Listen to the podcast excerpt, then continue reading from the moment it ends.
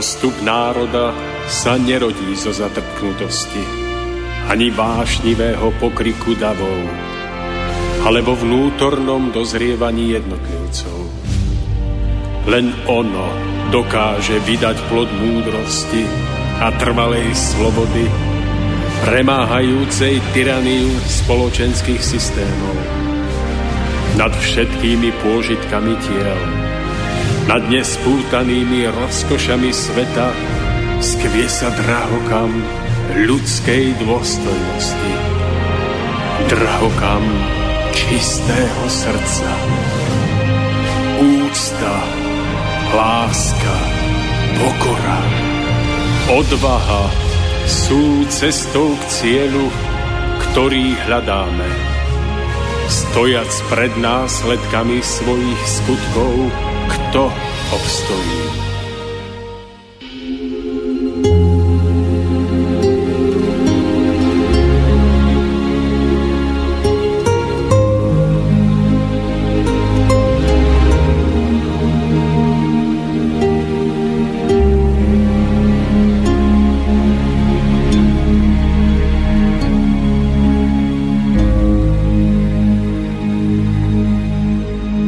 Často myslel na svoju matku, ktorá sa určite zožiera strachom o neho. On sám jej však nemohol pomôcť, pretože jeho pomoc nechcela. Žialil kvôli Márii, že sa nedokázala prekonať a musel ju odmietnúť, keď ho vyhľadala. Vedel, že ho prišla požiadať, aby sa vrátil, a bol sklamaný. Medzi nimi spočíval chlad a každé spojenie bolo prerušené. Keď sa Mária odvrátila a opustila ho, Ježiša to bolestne zasiahlo. Musel nechať odísť človeka bez toho, aby mu mohol povedať jediné slovo. Bolo to tvrdé, ale bola to aj jediná pomoc, akú mohol Márii poskytnúť. Keď sa ho na to jeho učeníci pýtali, lebo sa im zdalo nepochopiteľné, že sa tomu prizeral a nezasiahol, za každý musel znovu odpovedať. Človek môže konať správne len z vlastného presvedčenia. Nijako by mu nepomohlo, keby iba nasledoval moju radu. Vari my nežijeme podľa tvojich slov, Pane? Nie je rada aj to, keď nám hovoríš, že sa máme kajať? Ježiš pochopil, že nedokázali pochopiť jemný rozdiel, ktorý spočíval medzi osobnou radou a jeho slovami, ktoré dávalo ľuďom, aby znovu našli cestu k Bohu. Odpovedal: Keby som nejakému človeku povedal, bez toho, aby ma o to prosil, choď odteraz inou cestou, a on by ma následoval a nevedel by prečo, nikdy mi neprišiel na to, že predchádzajúca cesta bola nesprávna. Najprv by sa musel na svojej ceste podkýňať, musel by najprv cítiť, ako ťažké je ňou ísť. Potom mu môžem povedať: pozri, tu je iná cesta, skús ísť po nej. Vyskúšaj, či sa ti zdá lepšia. Rozumiete mi? Prikývli. Ježiš sa usmial, potom hovoril ďalej: Keď vám hovorím, kajajte sa, tak cesta, ktorú chce človek kvôli tomu nastúpiť, je ponechaná na jeho vôli. Niet dvoch ľudí, ktorí by mohli ísť tou istou cestou. Príliš rôznorodé sú pohnutky, ktoré ich vedú. Jeden pôjde radšej strmou cestou, ktorá vedie do výšky rýchlejšie, iný pohodlnejšou, ktorá vyžaduje viac času. Jan sa spýtavo pozrel na majstra. Ježiš mu povzbudzujúco prikývol. Tu sa Jan opýtal: Potom je strmá cesta lepšia? Obe sú rovnaké. Strmá cesta je ťažšia a ľahko by mohla mať za následok zrútenie. Na širokej, pohodlnej ceste môže človek príliš ľahko zabudnúť, kam vedie. Takáto cesta mu berie v spruhu a uspáva ho. Učeníci skľúčenia hľadeli na Pána. Chceli sa pýtať ďalej, ale Ježiš videl ich nechápavosť. Teraz by ste sa chceli spýtať, čo teda máme robiť my, aby sme sa stali blaženými? Odpoviem vám, aby ste konečne pochopili. Nežijete, aby ste žili ľahko, ako potom túžite. Žijete, aby ste prežívali. Buďte preto stále bdelí. Učte sa zo svojich pochybení, učte sa na svojom šťastí. Dívajte sa okolo seba. Nežijete na zemi, aby ste ňou opovrhovali. Musíte ju spoznávať, pretože máte telá, ktoré pochádzajú z nej. Ešte raz vám chcem dať zákony, ktoré sa zachvievajú vo stvorení a ktorým podliehate aj vy. Využite čas, ktorý vám ešte zostáva do hodiny súdu. Opäť sa okolo majstra a jeho učeníkov zhromaždil ľud. Ľudia zbožne počúvali a chceli počuť viac. Tu sa Ježiš posadil na vyvýšené miesto a pri nohách sa mu usadili zástupy, ktoré prišli, aby si vypočuli jeho slovo. A Ježiš hovoril: Blahoslavení sú tí, ktorí jednoducho príjmajú to pravé, lebo ich je kráľovstvo nebeské. Nehlbajte a nemudrujte nad mojimi slovami, tak by ste nikdy neskončili. Nehovorte svojim blížnym o tom, čoho sa vo vás dotkli, lebo vaši blížni sú iného druhu. Vybrali by si z toho iba to, čo im je vlastné, a tým by vás zmiatli. Blahoslavení sú tí, ktorí sú trpezliví a mierni, lebo oni si podmania zem.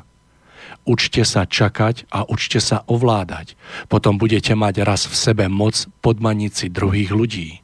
Vlastná disciplína bude krotiť druhých. Blahoslavení sú tí, ktorí musia prechádzať utrpením, lebo im sa dostane útechy. Nebedákajte, keď vás postihne utrpenie. Znášajte ho a buďte silní. Nemôže vás postihnúť žiadne utrpenie, ktoré ste si neprivodili. Avšak poučte sa z neho a zmente sa vo svojom najhlbšom vnútri. Potom od vás odpadne a budete voľní. Blahoslavení sú tí, ktorí prosia o spravodlivosť, lebo oni ju majú dostať. Keď sa domnievate, že trpíte neprávom, pozrite sa na ľudí, ktorí sú vašimi blížnymi a odčiňte všetko, čo ste im niekedy spôsobili. Aj keď si myslíte, že ste v práve. Žiadny človek nemá právo spôsobovať niekomu inému utrpenie.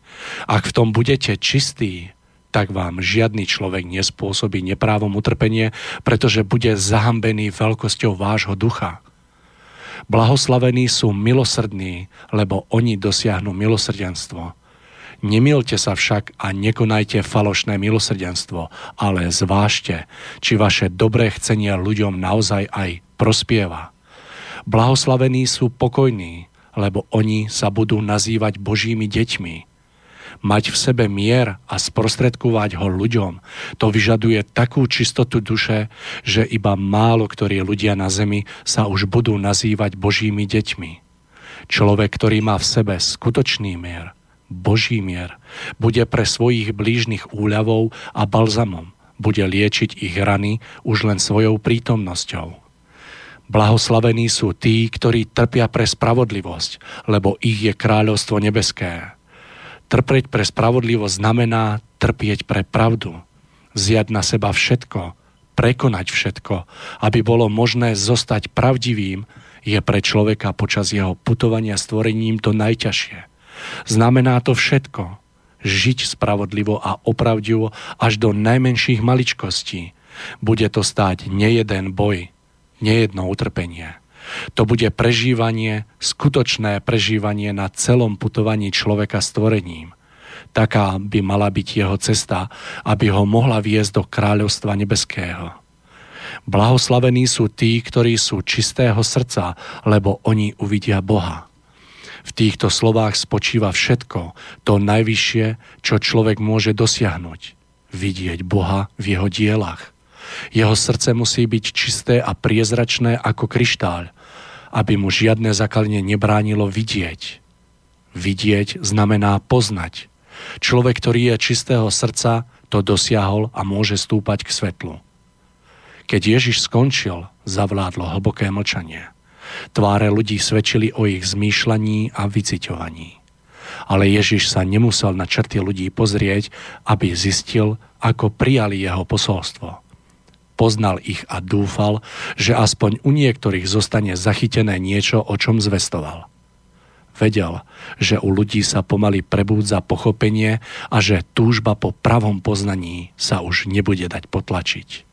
To Ježiša tešilo a bol za to Bohu vďačný. Všetkým slovensko-českým poslucháčom želám krásny predvianočný piatkový podvečer zo štúdia v Slobodnom vysielači v Banskej Bystrici, kde sa už spolu s Tomášom Lajmonom nachádzame po troška dlhšej dobe pripravení odštartovať v poradí už 64. vydanie relácie Cesta vzostupu a zároveň posledné v tomto roku. Musím sa, milí poslucháči, priznať, že dnes som troška radšej za to, že sme tu a že sa nám podarilo získať tento predvianočný čas, pretože ako všetci tušíte, budeme sa rozprávať o udalostiach, ktoré sa na Zemi udiali pred 2000 ročiami, teda o Ježišovi z Nazaretu, ktorý je s Vianocami nerozlučne spojený.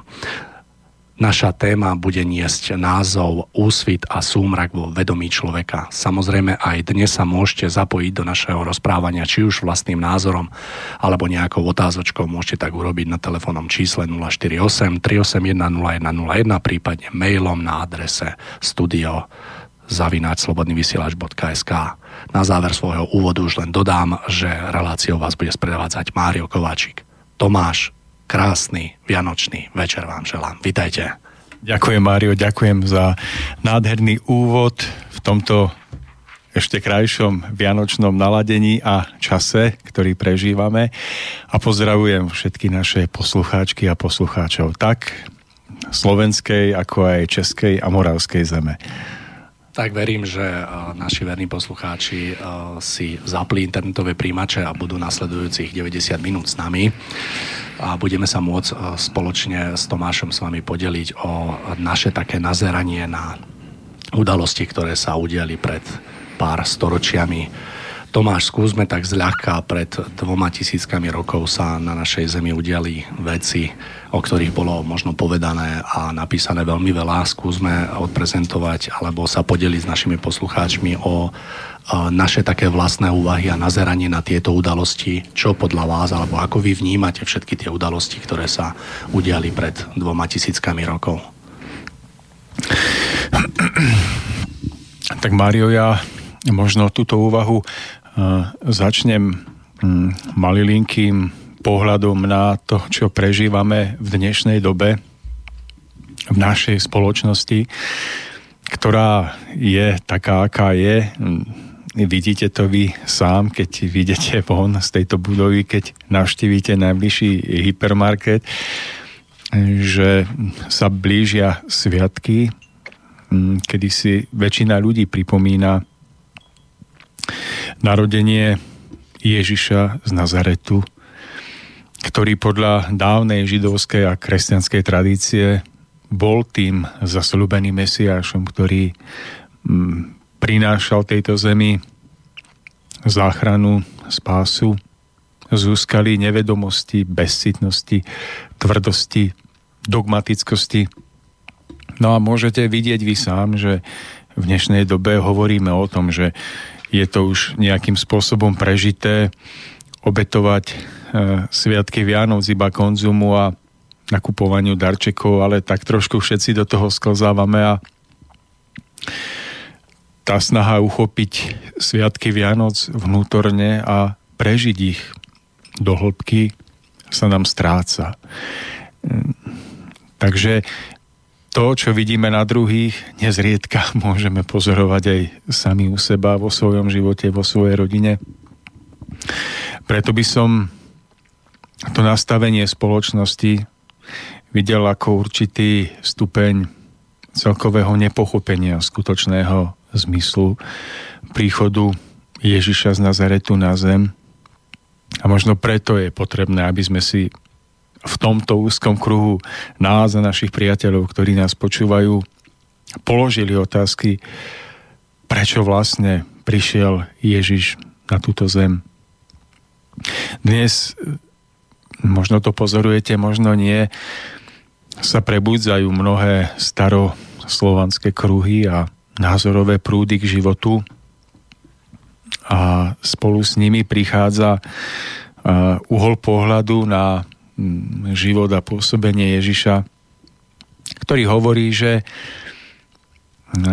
vlastne by sme sa už tým všetkým, čo bolo, nemuseli ani zaoberať, pretože Ježiš, jeho život, to súvisí so židovskou tradíciou a vlastne to, že sa zaoberáme Vianocami a životom Ježiša, je akýsi ten pozostatok toho, že sme ovplyvnení sionistickými učeniami a že podliehame akejsi židovskej kultúre, ktorá sa snaží manipulovať touto spoločnosťou a že aj celý život Ježiša je vlastne iba nejaká snaha o to, aby židovská kultúra tieto názory na život ovládli aj nás, Slovanov, ktorí sa považujeme za vlastne vrchol kultúry a všetkého, čo človek mohol vytvoriť. Takže spolu s tým sa ako keby začína v spoločnosti ukotvovať názor, že už by sme sa mali vzdať tých židovských tradícií a mali by sme začať si pripomínať tie naše staroslovanské tradície a zvyky, na ktorých rástla naša kultúra, na ktoré môžeme byť právom hrdí, ktorým vieme porozumieť lepšie než nejakému životu nejakého proroka z Nazareta, ktorý tam niekedy žil, ani nevieme, či zápisky o jeho živote sú správne alebo nie, a vráťme sa ku tomu skutočnému nášmu slovanskému duchu a urobme konečne ten obrad, že začneme byť sami sebou. Vnímam tieto prúdy, spolu s nimi dochádza k akémusi potom znehodnocovaniu toho samotného Ježišovho príchodu a poslania. A títo novoslovanskí alebo zároveň staroslovanskí šíritelia týchto nových pokrokových názorov sa odvolávajú na to, že kam nás to Ježišovo učenie vlastne posunulo, že pozrite sa okolo seba, vidíte plné kostoly ľudí, ktorí tam chodia a v podstate svojim životom nesvedčia o tom, že ich viera je pravá a živá, takže spájajú so životom Ježiša, s jeho poslaním potom tú súčasnú podobu žitia kresťanstva, ktorá, to asi budeme súhlasiť viacerí, že má svoje nedostatky. Takže zdá sa mi, že čelíme akejsi takejto novej vízii, že zabudnime už na to, čo bolo niekedy a začneme stávať na tom našom. No, osobne v tom vidím niekoľko vážnych úskalí, pretože osobne sa na život Ježiša z Nazareta a na jeho poslanie nepozerám ako na poslanie osobnosti, ktorá prišla, aby založila nejaké nové svetové náboženstvo, ktorému hovoríme kresťanstvo. A nenazdávam sa, že prišla preto, aby vytvorila celú sieť rôzne organizovaných náboženských štruktúr a hierarchií, kde sa ľudia medzi sebou neznášajú a bojujú o moc, o vplyv nad spoločnosťou, sami nad sebou. Že toto nebolo zmyslom príchodu Ježiša z Nazareta a že toto všetko skôr vrhá tieň na to, čo priniesol a čím mohol a mal obohatiť naše životy. Keď sa hlbšie zamýšľam nad zmyslom a obsahom jeho myšlienok, ktoré odovzdával svojim najbližším učeníkom a potom všetkým ľuďom, ktorí ho počúvali a ku ktorým sa prihováral, tak sa nazdávam, že zmyslom jeho poslania bolo niečo mnoho hlbšie. Že jeho príchod bol veľmi úzko spojený s jeho celoživotnou snahou oživiť v človeku ako takom jeho najvnútornejšie ľudské duchovné cítenie spojené s prežívaním opravdivosti, opravdivých citov, pravej lásky a skutočnej a pravej obetavosti vo vzťahu k poznávaniu zmyslu života, k poznávaniu vôle stvoriteľovej a potom nakoniec aj vo vzťahu k službe iným ľuďom.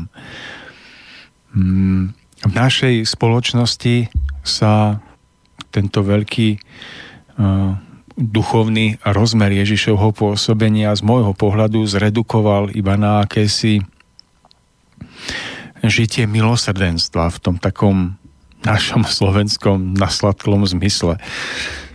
Kedy sa nazdávame, že sme pochopili a že žijeme zmysel Ježišovho poslania tým, keď podporujeme charity alebo sa staráme o bezdomovcov na cestách.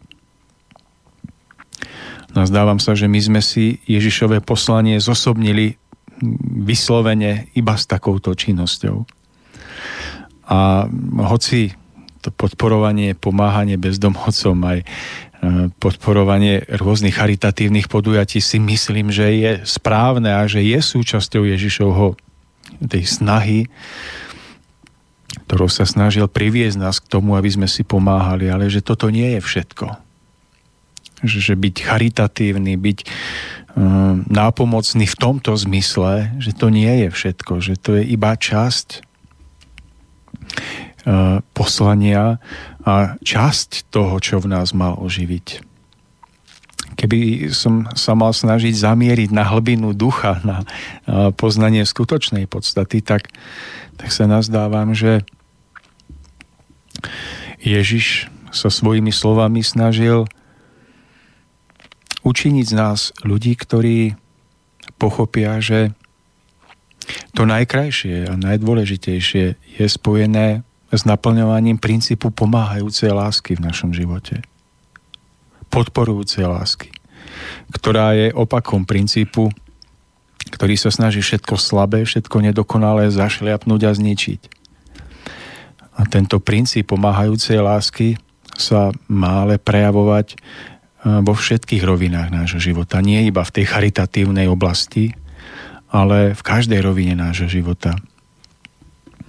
To znamená, že ten onen princíp pomáhajúcej lásky sa môže prejaviť tým, že kdekoľvek príde človek, ktorý sa snaží žiť práve poslanie Ježiša z Nazaretu, tak mal by byť človek, ktorý je poznávaný podľa toho, že sa snaží podporovať každého v tom, čo je v ňom opravdivé, čo je v ňom živé, čo je v ňom dobré.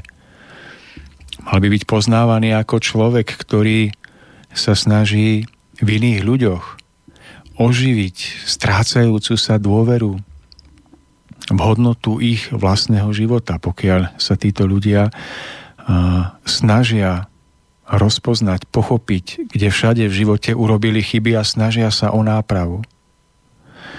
Človek, ktorý sa snaží žiť podľa Ježišovho evanjelia, by mal byť poznávaný v spoločnosti ako ten, ktorý vždy hľadá cesty vedúce k rozmotaniu všetkých uzlov nepochopenia a neharmónie. Tak, aby v jednotlivých situáciách, v jednotlivých medziľudských vzťahoch mohlo zavládnuť porozumenie. Snaha o hľadanie spoločných ciest, nie toho, čo nás nejakým spôsobom rozdeľuje. A nazdávam sa, že toto všetko sú hodnoty, ktoré sú vysoko povznesené nad židovstvo, židovskú tradíciu. Že toto sú hodnoty vysoko povznesené nad tradíciu toho alebo onakého kresťanského učenia. Ale že toto sú hodnoty, ktoré by sme mohli nazvať hodnotami všeľudskými, hodnotami hlboko duchovnými, ktoré sa týkajú tak Židov, tak Arabov, tak moslimov, ako aj nás, Slovanov. Takže keď som v úvode vravel o tom, že tu vidím snahu posunúť pôsobenie Ježiša z Nazareta iba do nejakej židovskej tradície, o ktorú sa už nemusíme zaujímať, tak sa oblúkom dostávam k tomu, že práve pôsobenie Ježiša bolo pôsobením vysoko povzneseným nad akékoľvek hranice alebo nad akékoľvek obmedzené ľudské spoločenstva, ktoré sme si navytvárali a ktoré ostáva stále platné rovnako pre každého jedného človeka, ktorý sa snaží vo svojom živote o to, aby naplnil svoj život, aby ho neprehral, aby ho nejakým spôsobom nepremárnil. Keď vás tak počúvam a rozprávate o tom z vášho pohľadu, čo vlastne považujete za dôležité na príchode a pôsobení Božieho Syna Ježiša, tak sa tiež domnievam, že práve tým nepochopením toho pravého posolstva, ktoré tu zanechal nám a ktorým sa k nám prihováral, a keď sa každý okolo seba pozrieme, tak každému je úplne jasné, že niečo sme neuchopili správne, že sa nám celosvetovo nedarí vzájomne len vychádzať a vytvárať prostredie, v ktorom by sme sa mohli proste rozvíjať ako ľudia, ako osobnosti. Prečo podľa vás došlo vlastne k takému, ja neviem, takému ohraničeniu celého toho pôsobenia, že dneska ako by sme sa nedokázali zamyslieť na tou podstatou a kráčať tým správnym smerom. Hej, za celú tú históriu, keď sa zoberie, tak naozaj je vždy len potvrdením toho, že sa nám to ako si nedá chápať. Neviem, či sme nechceli, alebo sme neboli toho schopní. Mário, je to náročná otázka, ktorú by som videl tak, že ten stav, v ktorom žijeme, je následkom mnohých zlyhaní a mnohých chýb, ktorých sme sa dopustili. My ľudia máme celkovo akoby vkorenenú snahu veci zjednodušovať v tom zmysle, že ísť iba po povrchu. Takže ak sa budeme chcieť niekedy dostať naspäť a budeme sa snažiť o to, aby sme si uchovali tú prapôvodnú podstatu samotného kresťanstva, je dôležité si uvedomiť, že vonkajšie formy, tie vonkajšie nastavenia veci, ktoré sme si vytvorili vo vlastných vieroukách, že to všetko sú viac menej druhoradé veci. Ale že to najpodstatnejšie je vnútorná snaha pochopiť princíp, pochopiť to najvnútornejšieho jadro. To najvnútornejšie jadro, ktoré bolo spojené so životom a pôsobením Syna Božieho Ježiša. A toto živé vnútorné jadro bolo vždy hľadajúce to vnútorné živé prežívanie človeka. Že samotný Ježiš hovoril vo svojich vyjadreniach, že nie je dôležité zachovávanie vonkajších príkazov, vonkajších nariadení. Tak ako to medzi vtedajšími Židmi bolo vlastne zaužívané, že veľmi presne poznali a zachovávali Mojžišov zákon. Vedeli, že v sobotu nesmiete to a ono, nesmiete zdvihnúť invalidné lôžko a preniesť ho niekoľko metrov, pretože porušujete Mojžišov príkaz. On si uvedomoval, že nie je dôležité, alebo najdôležitejšie zachovávanie vonkajších nariadení a príkazov. Pretože tie by nemali vládnuť človeku. Oni by nemali byť dôležitejšie než to najvnútornejšie duchovné, vnútorné cítenie človeka. Preto sa obracal k nám ľuďom a hovoril, že človek nemá byť otrokom zákonov a prikázaní, ktoré sme si vytvorili. Ale mal by rozvinúť živosť svojho ducha a mal by vnímať, čo konkrétna životná situácia od neho vyžaduje, čo od neho očakáva. A mal by byť schopný jednať v súlade s týmto svojím jedinečným vnútorným vnímaním danej situácie.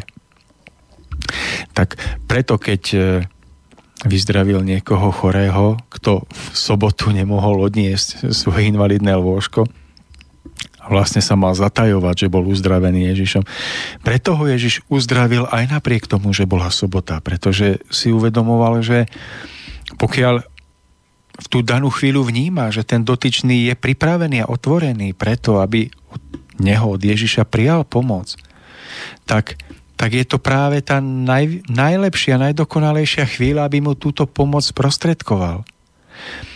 Z toho duchovného pohľadu to mohlo byť videné tak, že ten dotyčný, komu Ježiš pomohol, vnútorne precitnúť a nakoniec sa aj uzdraviť. Že to bola chvíľa, na ktorú ten chorý, ten postihnutý mohol čakať celé 10 ročia, celé 100 ročia.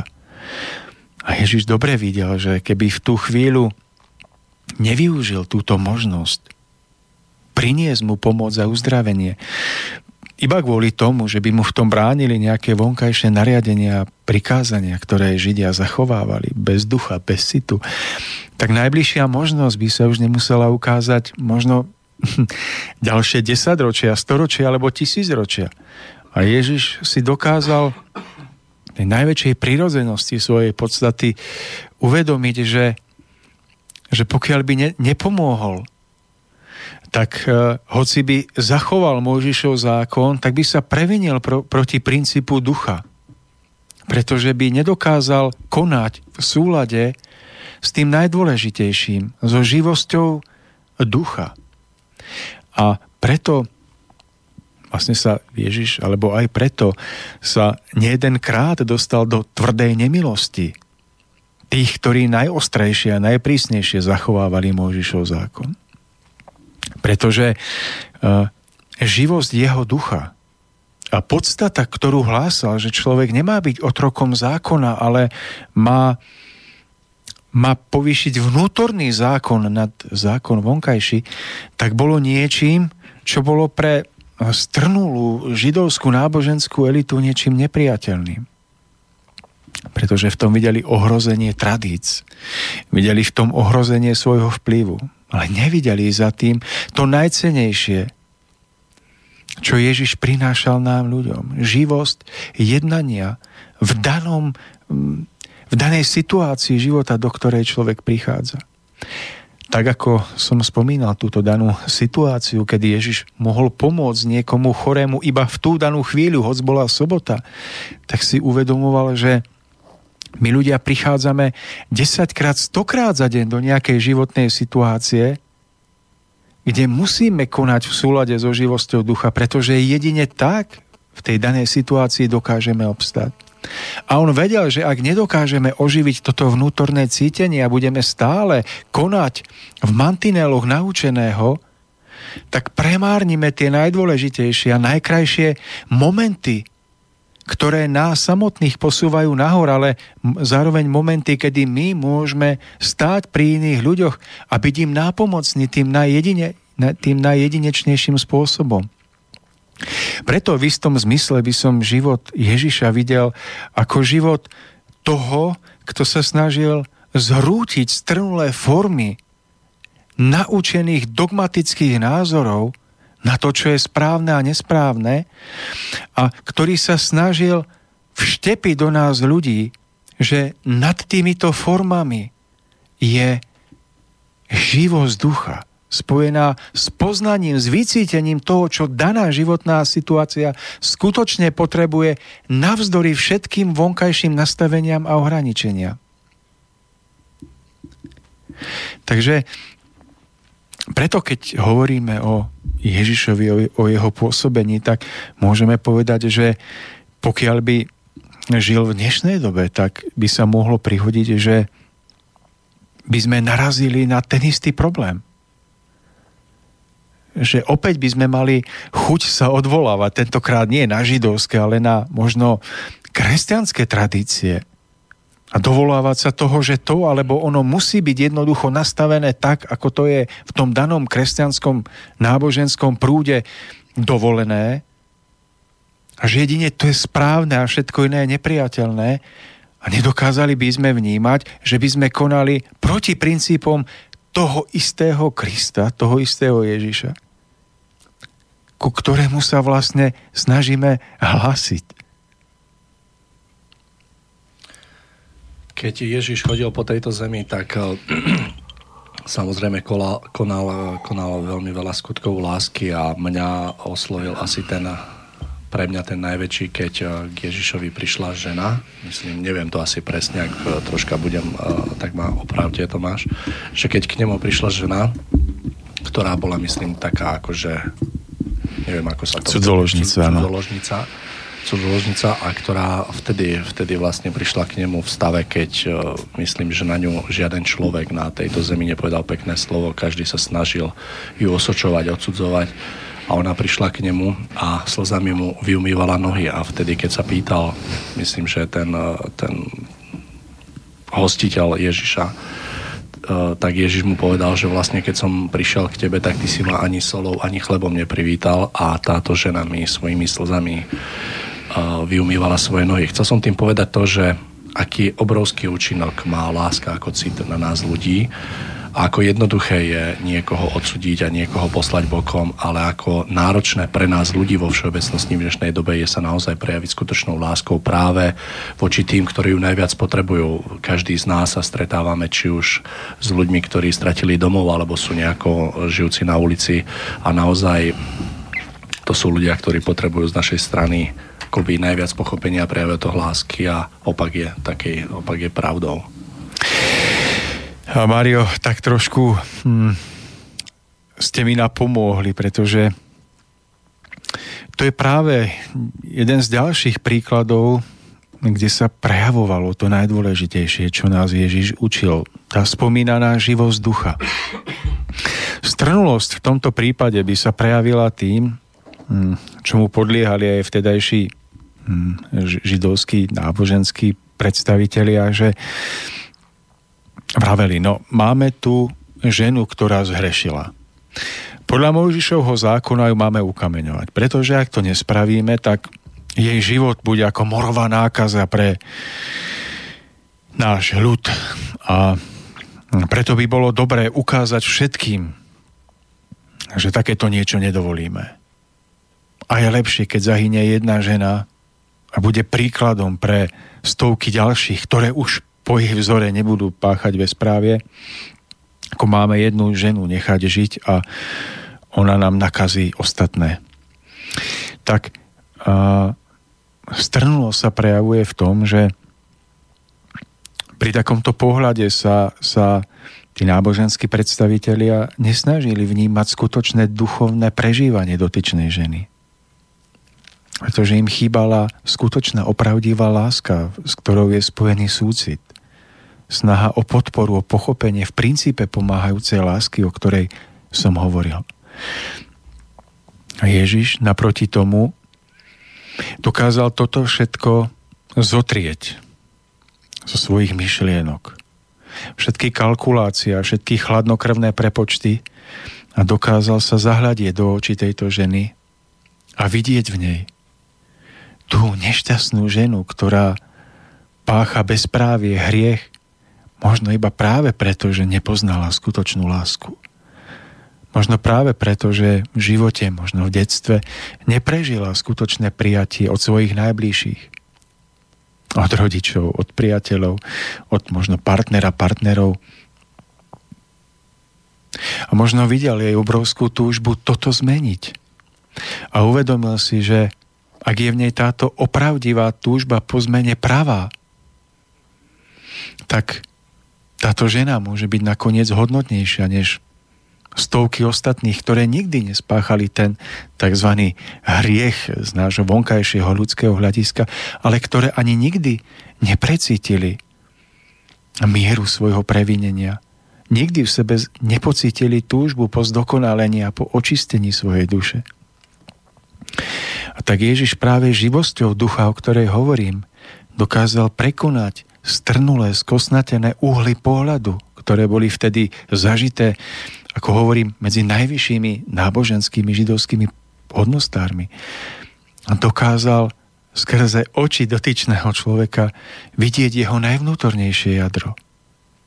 Dokázal vidieť viac než jeho hriech, jeho trestuhodnosť, ale dokázal vidieť jeho túžbu napraviť to všetko.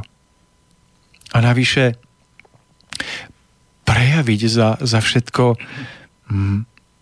nesprávne, za všetko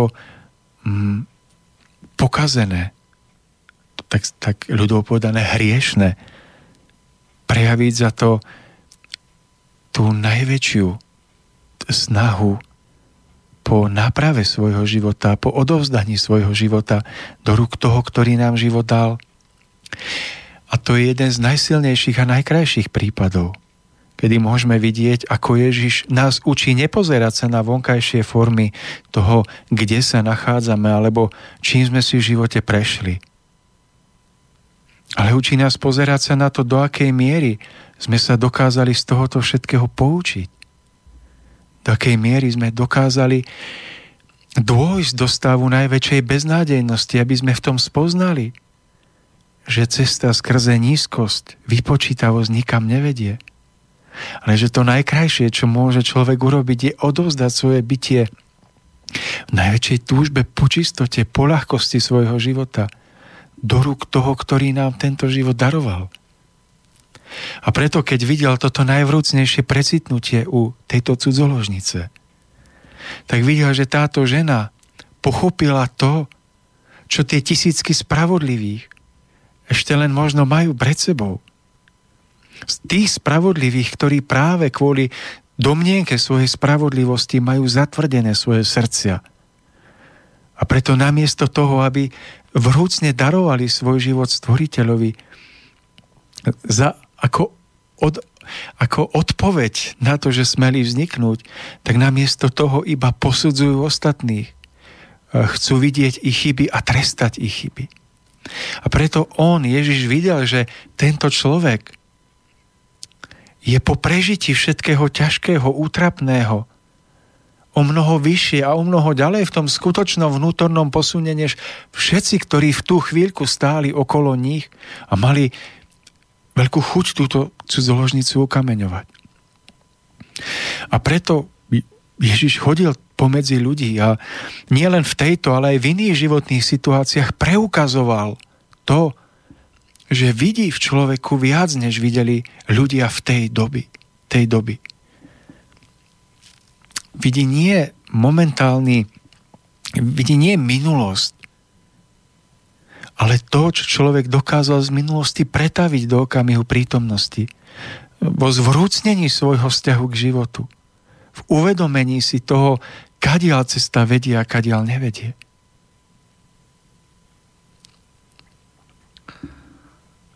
Nie len teraz, keď vás počúvam, Tomáš, ale aj v mojej takej kratšej minulosti, keď som pod nátlakom životných okolností hľadal v živote, čo je správne, tak pri precítení si práve tohto životného príkladu, s ktorým sa Ježiš stretol podľa toho, čo sa vieme dočítať, tak bolo až nemysliteľné, ako vôbec mohlo vzniknúť, že Boh Otec poslal svojho syna z lásky k ľuďom na túto zem zomrieť.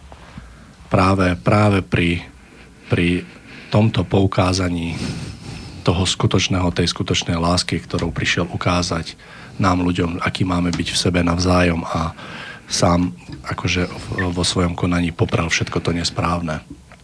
Takže naozaj sám seba sa pýtam, ako vôbec mohlo vzniknúť myšlienka toho, že Ježiš prišiel sem sa nechať ukrižovať. Veľmi mi je ľúto, že naozaj nám ľuďom vo všeobecnosti sa nejako nepodarilo a stále nedarí pochopiť pravý význam posolstva Božieho syna, ktorý chodil pred 2000 rokmi po tejto zemi. A neviem, keď ja o ňom počujem, či už Tomáš z vašich úst alebo mám možnosť si niečo prečítať, tak naozaj by som si veľmi želal ho stretnúť osobne a zažiť to na vlastnej koži. Myslím si, že by tam boli slova úplne zbytočné z toho, čo by sme smeli cítiť. By asi hovoril za so všetko. Milí posluchači, dáme si krátku prestávočku, 3-4 hodiny je za nami a po nej sme späť.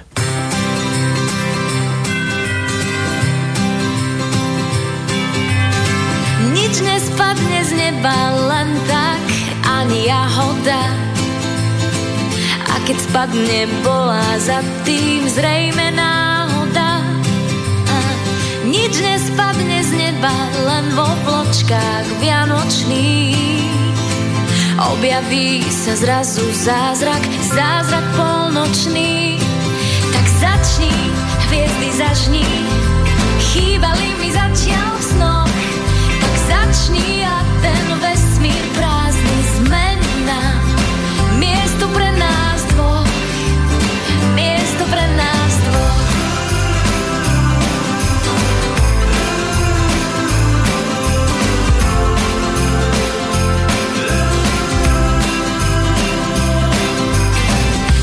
Už je to napísané biele na bielom, že kráčame cestou k sebe v stopách anielov.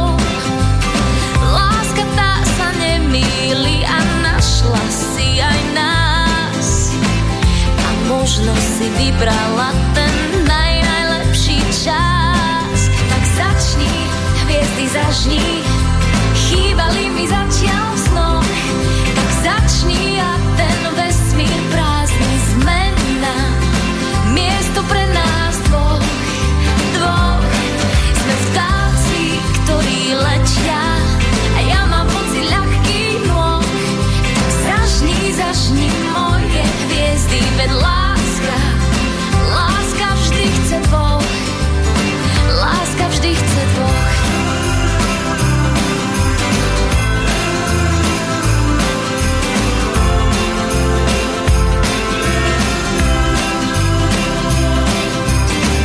Teplo starých Vianoc zohreje aj nás v tom bláznivom zhone sveta. Šancu nájsť ma máš, šancu nájsť ma máš, tak začni, hviezdy zažni, chýbali mi zatiaľ v snoch, tak zažni moje hviezdy, veď láska vždy chce dvoch, láska vždy chce dvoch, láska vždy chce dvoch, oh, vždy chce dvoch.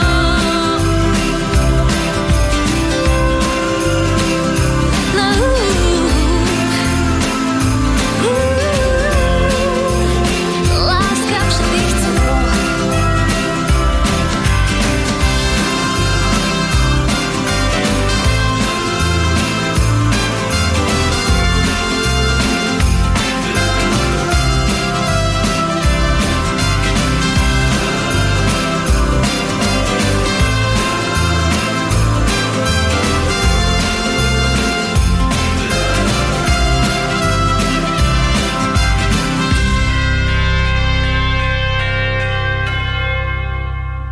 Takže po krátkej prestávke a krátkej pesničke sme späť a spolu s Tomášom Lajmonom sa rozprávame o udalostiach, ktoré sa udiali pred 2000 ročiami na tejto zemi. Samozrejme sú spojené s Vianocami a s Ježišom Nazaretu. Dovolte mi ešte pripomenúť naše kontakty 048 381 0101 v prípade studio@slobodnyvysielac.sk.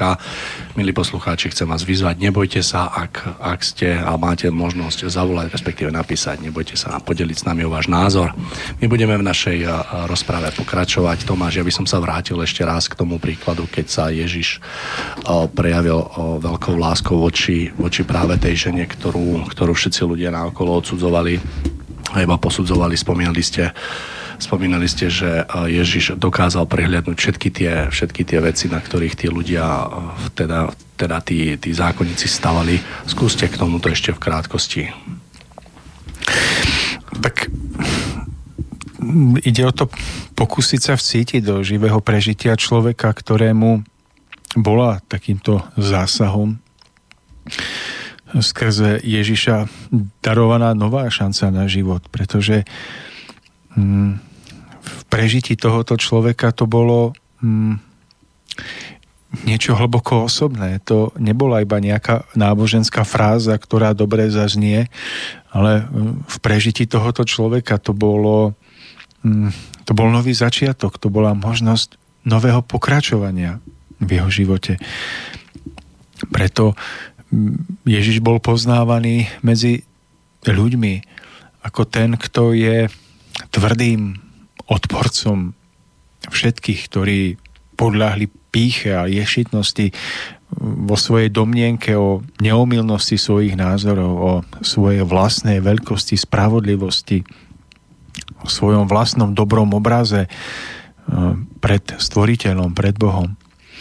Čiže bol veľkým odporcom všetkých týchto vnútorne nadradených ľudí, ale zároveň bol tým najväčším a najbližším priateľom všetkých, ktorí napriek svojej malosti, svojim hriechom sa snažili a túžili vymotať zo zamotanosti svojich životných ciest, a ktorí možno na týchto svojich cestách už strácali nádej v hodnotu, v zmysel svojho života. A preto aj v dnešnej dobe vlastne odkaz Ježiša by sa nemal prejavovať iba tým, že budeme konať tie skutky charity, ako som o nich spomínal, Mário, v úvode, ak viete, že že to nestačí iba dať niekde peniaze na charitu alebo nejako jednorázovo pomôcť bezdomovcovi.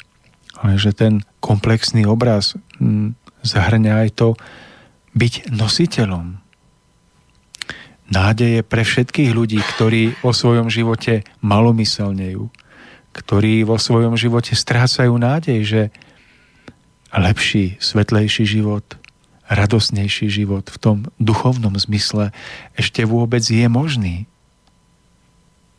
A tak sa nazdávam, že byť roznášateľom tohto druhu nádeje, kedy pomáhame iným ľuďom v znovuzrodení ich dôvery v zmysel života, v ich vnútorné, tú skrytú hodnotu, ktorú v sebe každý má, že toto je jeden z najdôležitejších bodov naplňania poslania Syna Božieho Ježiša. A proti tomuto je tá jednorázová charitatívna činnosť človeka niekedy až druhoradá. Takže nemalo by sa stať to, že na jednej strane sa budeme snažiť pomáhať nejakými charitatívnymi skutkami alebo budeme zachraňovať nejakého bezdomovca na ceste, čo je dobré. Ale pritom budeme prehliadať, že vo svojom živote, v tom každodennom živote sme ľuďmi, ktorí neroznášajú nádej, ktorí neroznášajú to, že by podporovali iných ľudí v nádeji, že môžu prekonať ťažkosti, ktoré ich zvierajú, a že sa môžu dopracovať k životu, ktorý bude skutočne naplnený duchovným svetlom nádeje. V ten pravý duchovný rozmer života, ktorý je spojený s vnútornou, so správnym vnútorným postojom človeka k svojmu stvoriteľovi. S poznaním povinností, ktoré z toho každému vyplývajú a ktoré sa prebudený človek snaží naplňať s najväčšou láskou, lebo vie, že tieto povinnosti sú spojené s podporou, s princípom života, s princípom krásy, s princípom ušľachtilosti vo všetkých formách. Že to je viac ako náboženské horlenie v danom náboženskom prúde, kedy si človek možno ide zodrať kolena od toho, že poklakáva pred oltármi a vykonáva rôzne náboženské kultové obrady v tom svojom náboženskom prúde, ale že to najdôležitejšie je byť týmto roznášateľom svetla a nádeje. A každá jedna životná situácia, Mário, či už to vidíme alebo nie, nastavia do tejto veľkej životnej úlohy rozhodnúť sa. Či budeme v tejto situácii vo vzťahu k sebe samým alebo vo vzťahu k našim blízkym prinášateľmi negativity, beznádeje, zármutku, bezvýchodiskovosti. Alebo či dokážeme v týchto situáciách sa vymotať z popínavosti všetkých týchto negatívnych prúdov a pocitov a nakoniec dokážeme nahliadnúť, že toto všetko sú iba momentálne, krátkodobé kulisy toho divadla, ktoré nás obklopuje, ale že je možné vidieť ešte inými očami výhľad do budúcna, život vo väčšej radosti, vo väčšej vnútornej slobode od toho, čo nás dnes zviera, podobe smútku, rôznych náklonností, závislosti. A na nás je, aby sme si uvedomili, že v každej jednej životnej situácii sa môžeme rozhodnúť. Či budeme prinášateľmi negativity, smútku a zármutku, alebo oživíme ten pravý nadnáboženský, hlboko duchovný Kristov princíp a budeme prinášateľmi svetla a nádeje. A budeme túto nádej oživovať v iných ľuďoch, ktorí už možno strácajú túto dôveru a vieru.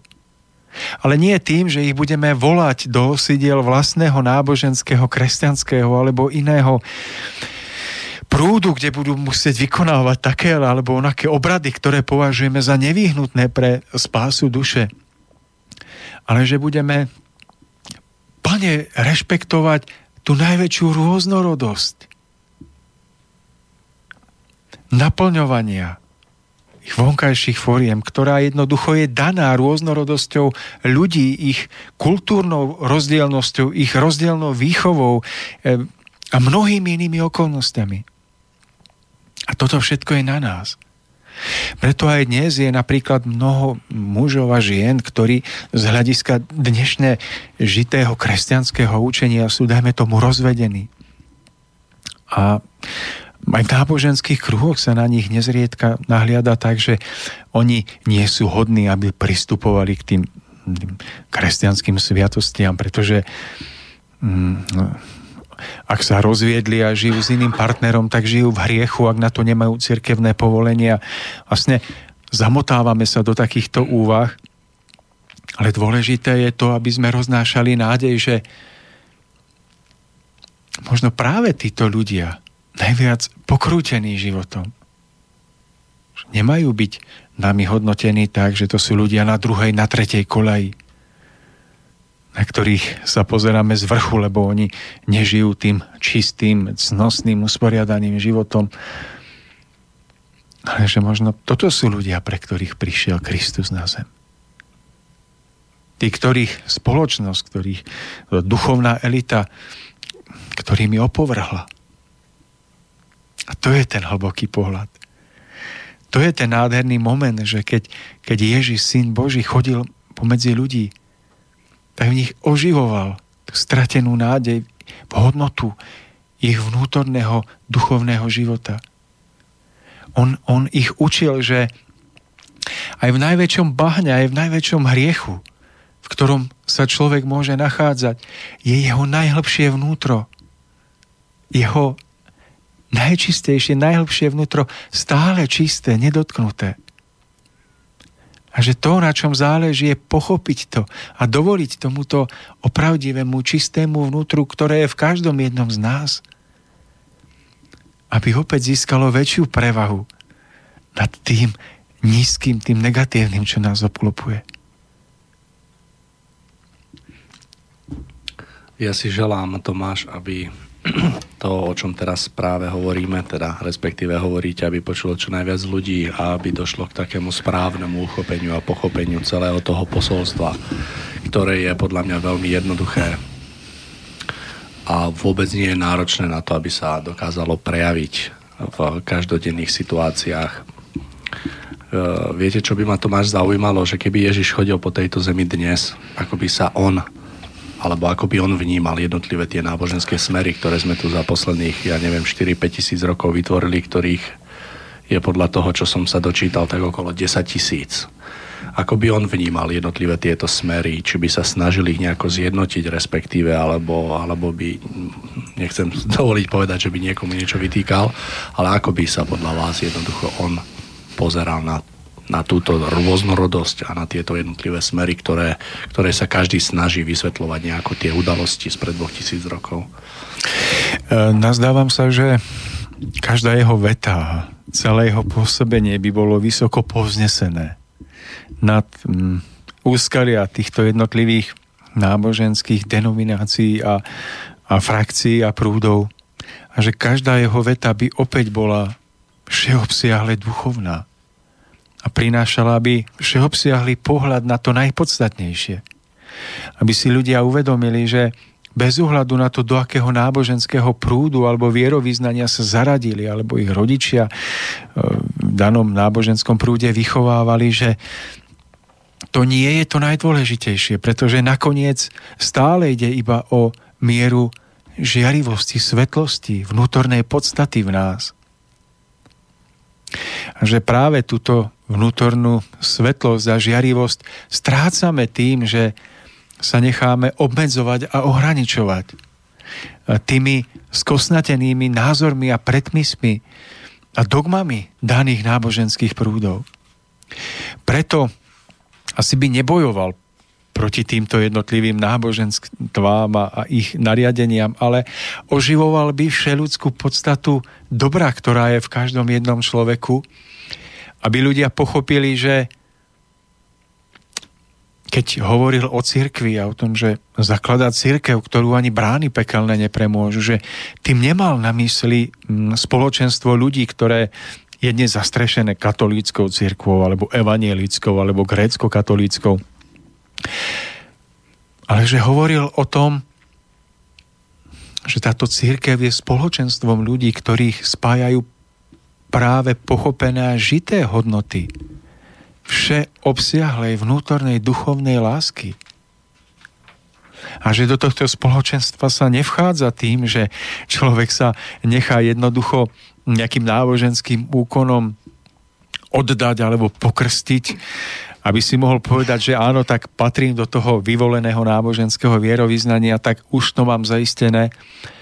Ale aby si ľudia uvedomili, že do toho skutočného pravého spoločenstva, ktoré Kristus založil pod pojmom cirkev, že sa vstupuje vnútornou presvetlenosťou, vnútorným dozretím človeka. A že toto dozretie nie je záležitosťou jednorázového úkonu, kedy sa človek nechá niekým pomazať alebo nejakým spôsobom vyzdvihnúť, ale že to je proces, ku ktorému dochádza naprieč celými tisícročiami, storočiami, kedy človek v najväčšej námahe pracuje na sebe samom a snaží sa vo svojom živote chápať, na čom skutočne záleží. Takže nazdávam sa, že aj keby sa akokoľvek snažili náboženské elity a prúdy pôsobenie Ježiša vtlačiť do tých foriem toho svojho vlastného daného prúdu, že by sa im to nikdy nepodarilo, pretože to by bolo tak, ako keby ste chceli rozlet vtáka, ktorý chce lietať a chce byť slobodný, vtlačiť do hraníc nejakej zlatej klietky. Pravda, skutočné hodnoty nikdy nemôžu a nechcú byť vtlačené do zlatej klietky určitého náboženského prúdu a vierovyznania. Je pochopiteľné, že naše chápanie Ježišovho učenia nás ako ľudstvo viedlo k tomu, že sme sa snažili sebe vlastným spôsobom prispôsobení danému podnebnému pásmu, kultúre a všetkému možnému vytvoriť určitý prejav, ktorým chceme prejaviť určitú kultovú alebo takú tú náboženskú formu vnútorného cítenia, ktoré prežívame. Ale treba si uvedomiť, že tieto vonkajšie formy sú vždy iba ľudsky obmedzené, sú vždy výplodom daného spoločenstva ľudí a vždy v sebe majú úskalia nedokonalosti.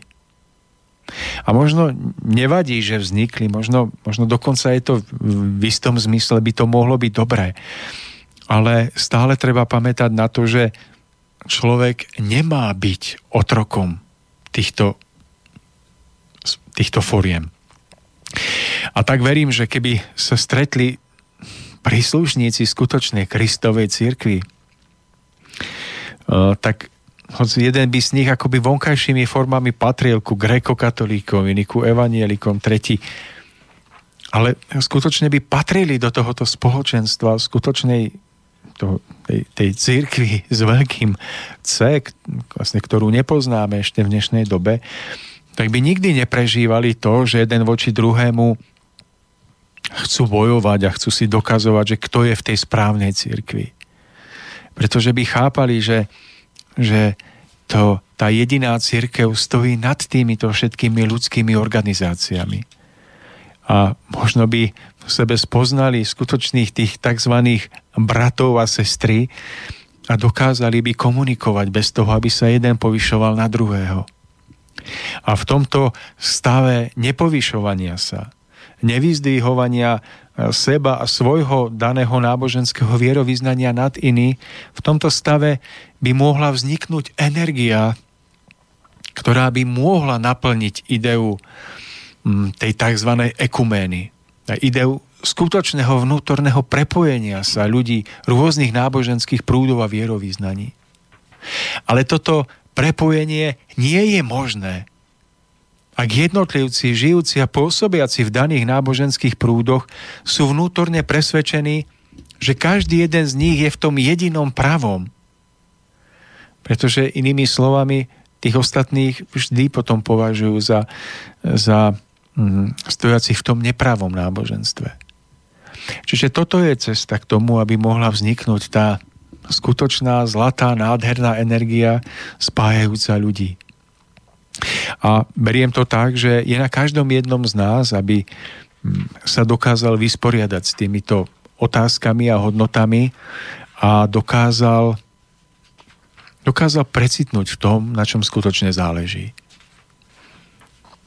Z histórie sa dozvedáme, že Ježiš si vybral svojich učeníkov spomedzi prostého ľudu, teda z ľudí, ktorí ešte neboli tak strnuli a dogmaticky takou vierou, ale že boli práve živí vo svojom jadre.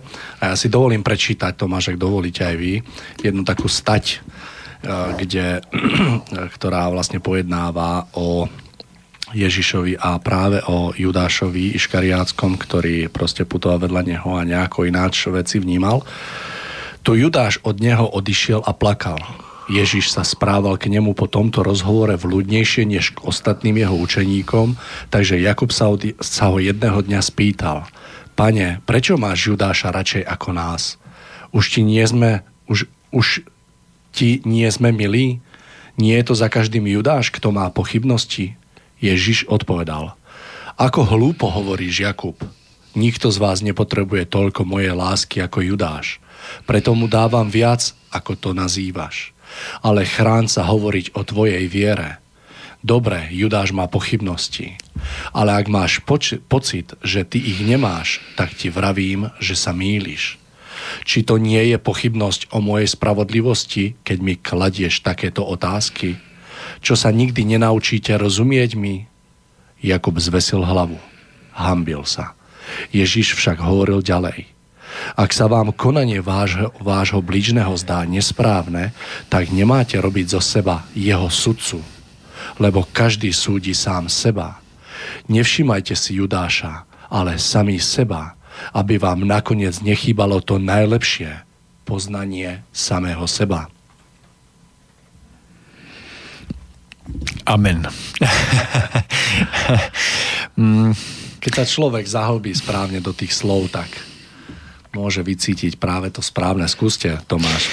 Mário, mne akurát prichádza zmieniť sa o tom, že dnes máme dobu prudko rozvinutej internetizácie a počítačového života a dnes, keď si nájdete na YouTube, tak máte mnoho dokumentov, ktoré sa snažia rozoberať život Ježiša.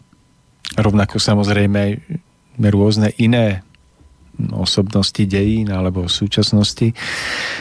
A nájdete tam mnoho dokumentov, ktoré sa snažia vytvárať fikciu, že to, čo sa v tých dokumentoch preberá, je skutočne to, čo nám pomôže priblížiť sa k podstate Ježišovho učenia, že čo by nám možno aj pomohlo stať sa opravdivejšími, lepšími ľuďmi.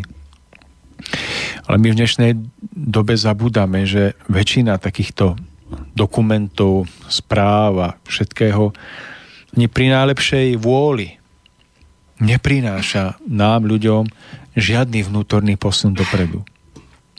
Pretože nám nepomôže dozvedieť sa o tom, či Ježiš bol ženatý alebo nebol ženatý. Tak ako nám nepomôže, že či krv z kríža bola zachytená do nejakej nádoby a či táto nádoba sa našla alebo nenašla, tak ako nám nepomôže, že či mal potomkov a či ešte žijú a či založili nejaké náboženské skupiny alebo nie. Toto všetko sú také veľmi akoby zdánlivo dobre znejúce témy, ktoré dokážu pritiahnuť pozornosť mnohých ľudí a chcú sa tváriť, že majú čo priniesť. Ale Mário, v skutočnosti žiadna z týchto odpovedí nás neposunie ďalej.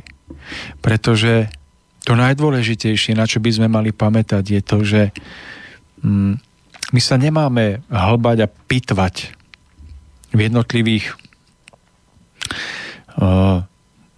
okolnostiach Ježišovho života. Pretože už aj tak z istotou nevieme, ako prebehli a už vôbec nevieme vidieť do týchto súvislostí, prečo prebehli tak, ako prebehli. Vidíte to dnes, že sme súčasťou rôznych situácií, v ktorých sa priamo osobne nachádzame a nerozumieme im. A my sami sme ich súčasťou. Tak ako môžeme pochopiť dejom, ktoré sa odohrali pred viac ako 2000 rokmi medzi ľuďmi, ktorých sme možno nevideli, ktorých nepoznáme. Nepoznáme ich myšlienky. Tak sa nazdávam, že nám nepomôže spoznať, či Ježiš mal manželku alebo nemal. Takže mnoho z týchto dokumentov vytvára fikciu duchovného života a duchovného napredovania ľudí, ktorí konzumujú tieto dokumenty a snažia sa čítať knihy s touto tématikou. A preto chcem dať radu našim poslucháčom, by si uvedomili, že to, na čom záleží, je akási hlboká vnútorná túžba ducha každého jedného z nás preniknúť do podstaty posolstva Ježišovho života. Ale k tomu nedojde šprtaním sa v jednotlivých okolnostiach a súvislostiach jeho pozemského života. Pretože tieto nás práve naopak odvedú od poznania toho najdôležitejšieho. Zatienia čistotu nášho citu.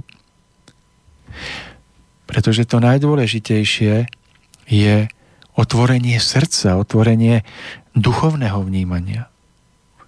A tak sa človek môže spojiť s duchom Kristovým aj v dnešnej dobe. A môže skrze prežívanie života v čo najväčšej opravdivosti, ktorú dokáže vynaložiť, lepšie spoznať zmysel, prínos, posilňujúcu silu Ježišovho pôsobenia ako ten najväčší vedec, ktorý rozoberie Ježišov život do najmenších podrobností v jeho vonkajších formách, v ktorých sa nezachvieva to čítanie medzi riadkami, v ktorých sa nezachvieva to skutočné poznanie toho, o čo Ježišovi šlo. Tak sa nazdávam, že Ježišovi nešlo o to, aby zanechal stopu osobnosti dejín, ktorú budeme rozoberať a pitvať a prepitvávať a obracať hore a dolu a doprava a doľava, aby sme zistili niečo z jeho pozemského života. Skôr mám pocit, že toto znehodnocuje hodnotu jeho poslania. Ale chcel, aby tým najdôležitejším bolo vycítenie smeru jeho vôle. Vnímanie toho, na čo skutočne kládol dôraz vo svojom učení, vo svojich skutkoch.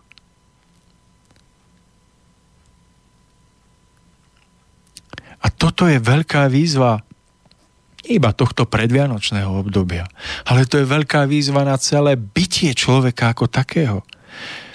Vedieť žiť v súlade s Ježišovým posolstvom, to znamená vedieť rozlišovať to, čo je zdanlivo podstatné, ale v skutočnosti je to možno nanajvýš zaujímavé pre náš rozum a pre našu zvedavosť a pre našu ctižiadosť. Chcieť sa blísnuť nejakými novými perličkami. Ale čo je skutočne dôležité pre ducha. Čo posúva človeka vnútorne dopredu. V jeho vycítení toho, na čom skutočne záleží. V tom jasnosti vo videní cieľa, ktorý máme mať pred sebou. A tak prajem, nie len nám, ale prajem to každému jednému človeku žijúcemu na zemi a rovnako každému jednému kňazovi, biskupovi, kardinálovi a každému, aby dokázal v živote toto podstatné pochopiť. Aby sme si z osoby Ježiša nerobili novodobú superstar, v ruchu náboženskej nejakej spirituality. Ale aby sme zachytili podstatu jeho vôle. Spomínanú živosť ducha, ktorú máme rozvinúť. Aby sme dokázali v tejto živosti byť oporou pre život v tomto stvorení na zemi, pre našich blížnych, ktorí robia chyby, ktorí robili chyby, ale ktorým vlastne môžeme a máme odpustiť. Ak túžia po svojej premene, aby sme spolu s nimi mohli pokračovať navzájom k vyššej dokonalosti, k lepšiemu životu. Lebo nakoniec takto isto iní musia odpustiť nám naše previnenia voči ním. Aby sme pochopili, že tu niet dobrých a zlých, ale že všetci sme v niečom dobrí a zlí. Všetci sme v niečom mnohé v živote zvládli a mnohé sme nezvládli. A že tá podstata života je v tom vzájomne si pomôcť a posunúť sa ďalej. Pokúsiť sa o to neposudzovať a neodsudzovať, ale pochopiť, že tak, ako my musíme odpustiť, aj nám musí byť odpustené, pretože inak sme všetci zablokovaní a stratení.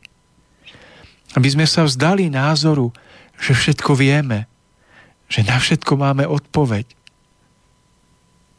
Že my sme tí, ktorí už môžu iba učiť iných a už sa nemajú čo učiť. To bola ďalšia z Ježišových dôležitých myšlienok, ktoré prinášal. Nebuďte namyslení, nebuďte pyšní na to, že niečo viete, lebo neviete ešte nič. Ale majte v sebe pôdu tých, ktorí sa stále túžia učiť. A buďte v tom ako deti. Len tak budete môcť nakoniec pomáhať a učiť iných. Po svojej vlastnej umenšenosti a túžbe sa učiť budete môcť priťahovať tých, ktorých môžete učiť a byť pre nich v nejakom smere učiteľmi.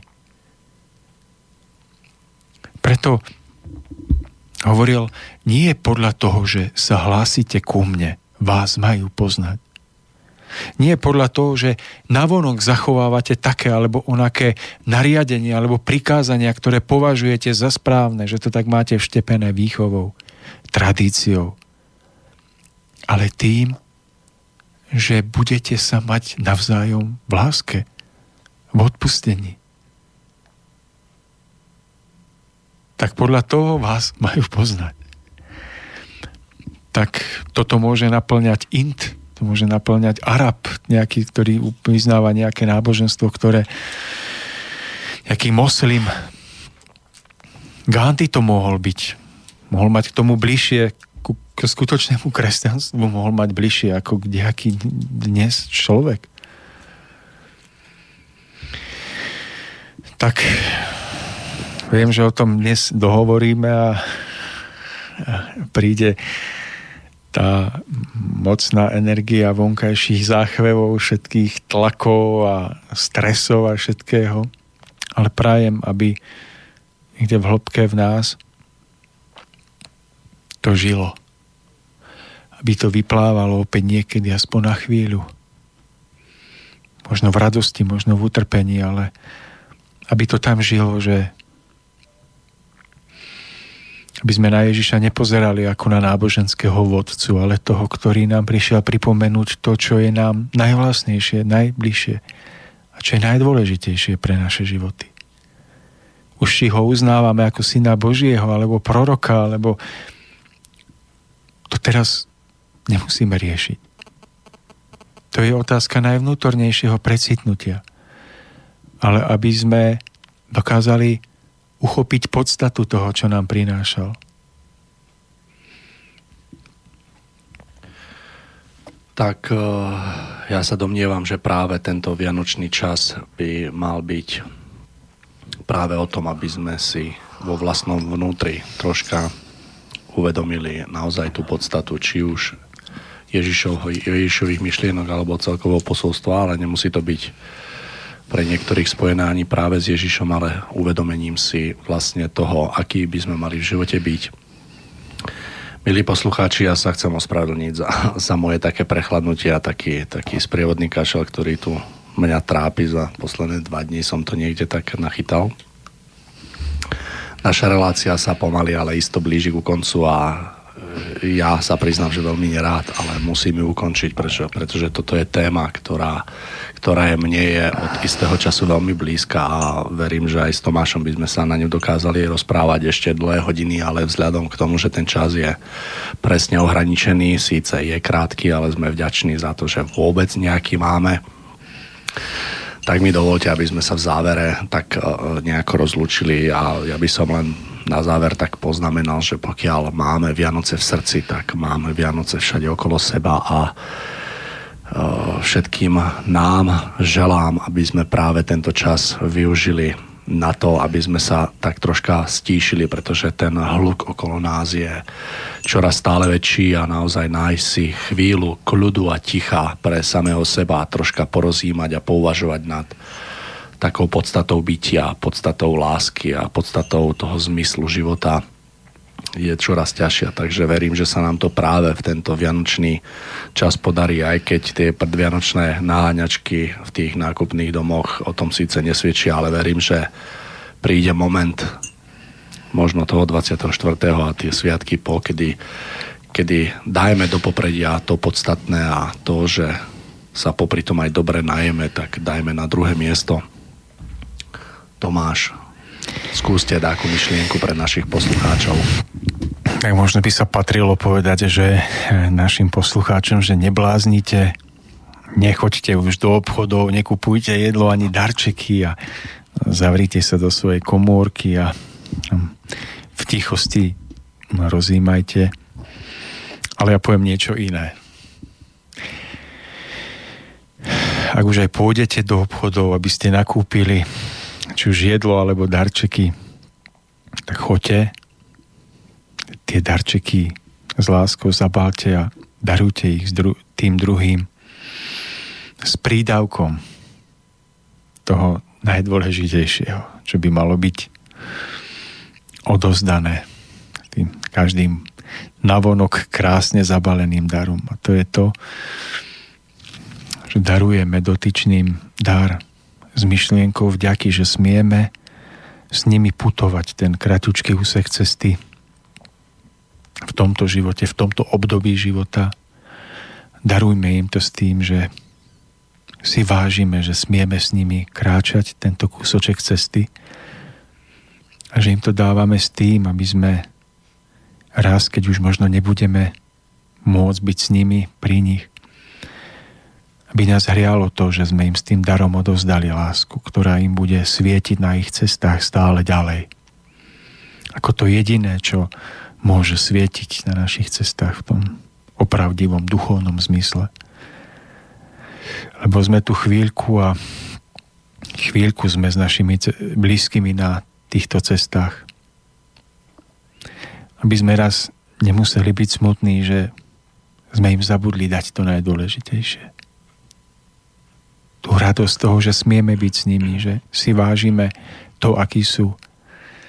A toto im darujme s tými darmi, ktoré možno nakúpime. Tak iba toľko, Mário. V náväznosti na to, čo hovoríte, mi nedá ešte jednou myšlienkou sa zmieriť. Milí poslucháči, keď sme sem dneska prišli do štúdia a vlastne k tomuto vysielajú, tak sme mali na stole uložený darček od človeka, ktorého ja vôbec osobne nepoznám, ale o to väčšiu radosť mi spravil, tak mi dovolte, aby som sa touto cestou srdečne poďakoval pánovi Pavlíkovi, ktorý tu nie len mne, ale aj všetkým, myslím, že moderátorom a hosťom nechal veľmi kvalitný medík vo veľmi krásnej podobe. Takže pán Pavlík, neviem, či nás počúvate, ale želám všetkým aj vám pokojné a požehnané Vianoce plné lásky a ticha. A ešte Tomáš, jedna veta. Ešte vidím, že sekundová ručička sa točí v poslednom kole. Milí priatelia, máme školu duchovného rozhľadu v Ľubochni u nášho priateľa pána Mišovie, jeho manželky, v nádhernom prostredí. Pripomínam vám to iba preto, že máme radosť z každého človeka, ktorý tam príde s túžbou posunúť sa v tom najdôležitejšom. Tak to pomáha nám všetkým spolužiakom, ktorí tam chodia, možno aj tým ľuďom, ktorí tam prídu, ako tým noví. Tak keď budete mať záujem dozvedieť sa viac o tejto škole, tak veľmi radi vám pomôžeme, poskytneme informácie na mojej stránke bard.sk, tam je nejaký kontaktný formulár, môžete napísať.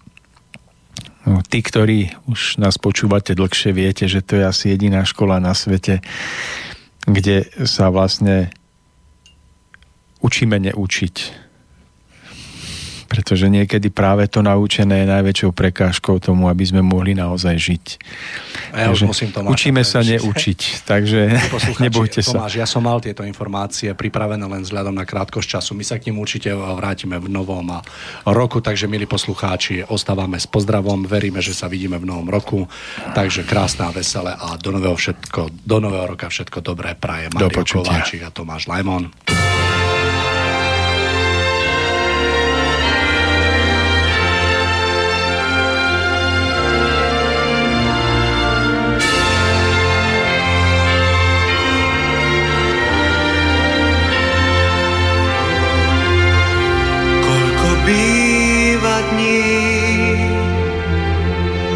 Zlých a záludných, keď náhle stíchne vták, seba strácaš v zrkadlách. Pre tie chvíle Pán dieťa dáva nám, v očiach má nám cestách nás prišlo viesť. Svet lásku má, aniel píše krídlom zopávie. Tie dávne piesne necháš znieť, svet lásku má.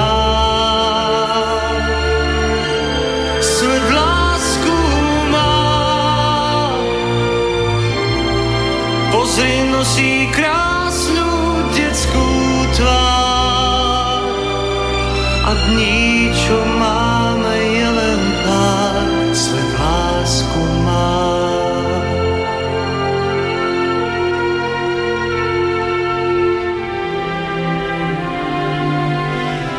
Když byl vítr v nás, střepy prázdných vás, housle v závějích, někdo věčný na nás dých. Opět máš chuť žít, vždyť je láska štít, radostné trápení, uvěřte dávným znamením. Svět lásku má, ač má jenom sílu motýlí. Kdo věří, v ní se nemýlí, svět lásku má. Svět lásku má, víš, není už jen v dávných pohádkách